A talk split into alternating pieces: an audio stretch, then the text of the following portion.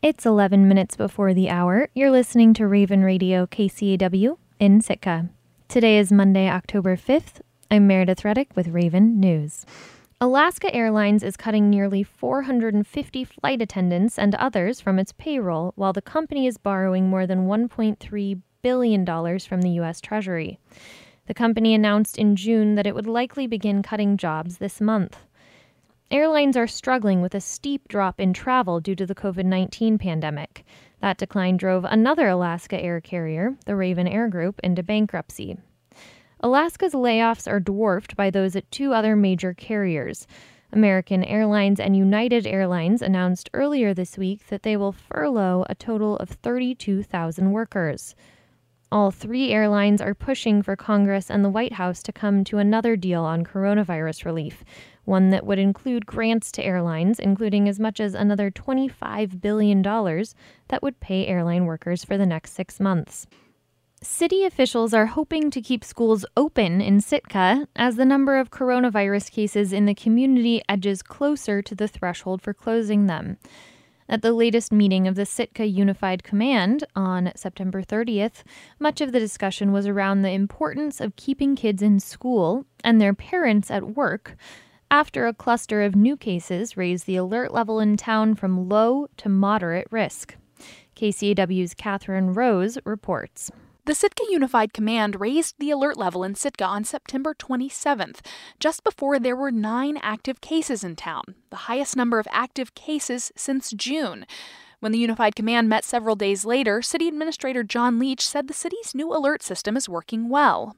I'm happy that we uh, I didn't see a lot of panic from anybody. Um, we, we've had a plan, and really, it's just been execute the plan, and I think that's that's where we are right now. We've put out the uh, precautionary messages to the public. Uh, you know, more or less said be vigilant, follow what's up there in the guidance, uh, because the important thing is keeping the schools open right now. And if the schools are open, then people can continue to work. Among the new wave of cases was a Blatchley Middle School staff member who tested positive on September 25th. A student at Mount Edgecombe High School also tested positive, prompting the school to enact a brief lockdown and quarantine around 25 students. Increasing cases in the community trigger responses at both the Sitka School District and Mount Edgecombe.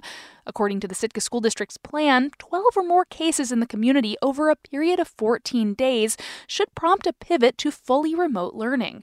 But Superintendent John Holst said that if cases keep creeping up, they'll consider other factors too and will avert closing schools as long as they can.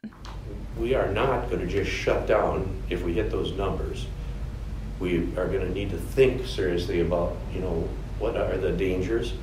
Are any of the cases in our schools, among our staff? Um, is it community spread? There are going to be circumstances in which we won't count some of the people who are listed in the 12, 13, 14, and 15 and Holst expressed frustration about how seriously the virus was being taken within the community, and said how well people follow the city's social distancing guidelines will have a direct impact on whether Sitka's schools can remain open. I think there are enough people not uh, not safely socially distancing in the community right now. I think people have become cavalier about it. Uh, and as that happens, I mean, I've talked to several people who've been invited to parties and they show up with a mask on and walk in and no one's wearing a mask. And they say hello and goodbye and leave again. Um, I guess I, I hope that people in the community are taking this seriously because what, what they do is going to affect the schools.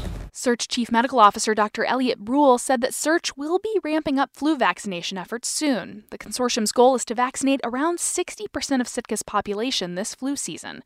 In addition to the new cases it reported over the weekend, Sitka also reported another resident had been hospitalized with COVID 19, bringing the city's total hospitalizations to two over the past six months. Reporting in Sitka, I'm Catherine Rose. Summer is typically the money making season for many Alaska businesses as tourists flock to the state. But this summer, the COVID 19 pandemic made that a lot harder.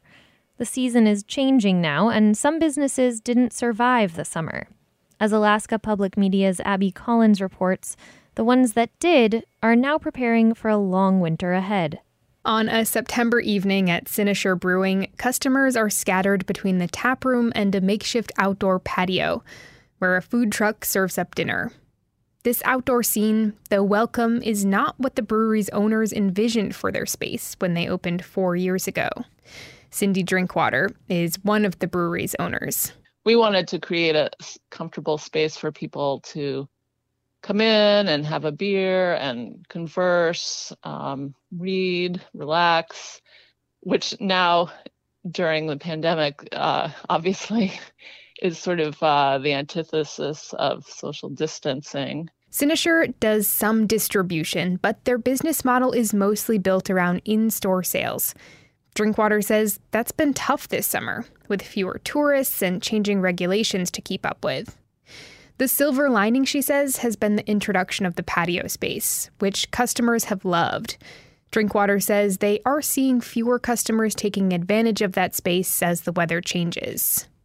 Drinkwater says they are guardedly optimistic about the future knowing that it was going to be a long, kind of cold, dark winter, it's always been on our on our mind, and so we've been trying to be very conservative about um, spending money. In an August survey, the Anchorage Economic Development Corporation found nearly 70% of responding businesses experienced a decline in revenue during the pandemic. 17 businesses said they're at risk of closing permanently and outdoor spaces like the one at Cynosure have helped keep a steady flow of customers at many Anchorage businesses this summer. But not all businesses are positioned to create those spaces. Derek Green owns Waffles and Whatnot. It has been crazy with uh, with COVID. Green says the parking situation at his business has prevented him from establishing outdoor seating, and dine-in customers have not been coming in like they used to. The business also has a food truck, which has helped keep sales up. And Green says he's putting a lot of work into making the restaurant even safer. He's poured money into installing new air filtration systems. Green says despite a slew of challenges and revenue losses, he feels confident heading into the winter. So, this is going to sound crazy, but I'm actually a little excited for where we are right now. Because if a business can survive, if a restaurant, specifically a food service business, can survive in this COVID environment, then once the economy comes back, then we're going to be in an absolutely amazing position. And we show that we have a viable business that can last through really tough times. The impacts of the pandemic on Anchorage's business community go beyond the food and beverage industry. Pandemic precautions have led to people congregating and browsing less, a trend that's a big deal for an art gallery. Georgia Blue owns a gallery in Midtown Anchorage.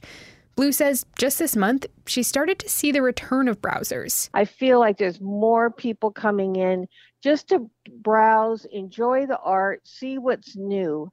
Otherwise, that had really ended. Blue says she's been developing her online space and leaning more heavily on those sales.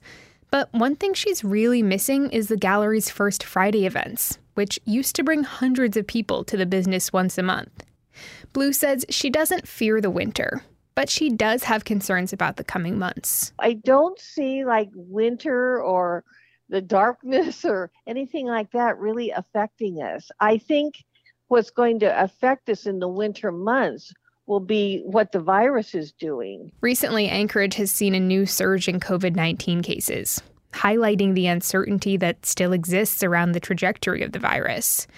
But so far, these business owners say one thing has been constant and reliable local community support. In Anchorage, I'm Abby Collins. The Inter Island Ferry Authority's service between Ketchikan and Prince of Wales Island could be offline for at least a month. The Alaska Marine Highway System's ferry Lituya is slated to step in to fill in service, says DOT spokesman Sam Dapcevich. Earlier this year, when one of their ferries broke down, we were able to step in and provide some service, uh, and it looks like we will be able to this time as well. The AMHS vessel will make a trip between Ketchikan and Hollis on Thursday, October 8. The fleet hopes to make two runs a week with the Lituya until the IFA is back up and running. The IFA has two ferries, the Stikine and the Prince of Wales. The Stikine broke down last week, while the Prince of Wales has been out since earlier in the year because of difficulty sourcing parts. IFA's general manager, Ron Curtis, says the authority had to secure waivers for Buy America provisions because the parts they need aren't available domestically.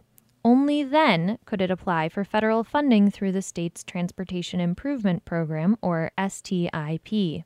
Well, we have the federal funds now in the STIP because it's a new budget year starting October 1st. And uh, so now we're scrambling to get all of our boats up and running. The Wrangell based owner of the Rainforest Islander, Eric Yancey, reached out to the IFA after the Stikine broke down. Curtis says he's advising people that the private charter ferry is an option in the immediate term. It's not really uh, sanctioned by us. Uh, he's not really making runs for us, but we are pursuing other, you know, other avenues like when we had our last breakdown. Wrangell's assembly voted to withdraw from the IFA earlier this year. Wrangell has not received an IFA ferry since 2008. Wrangell voters will decide whether to support withdrawing in a ballot referendum on the October 6 municipal election ballot. I'm Meredith Reddick, and this has been Raven News.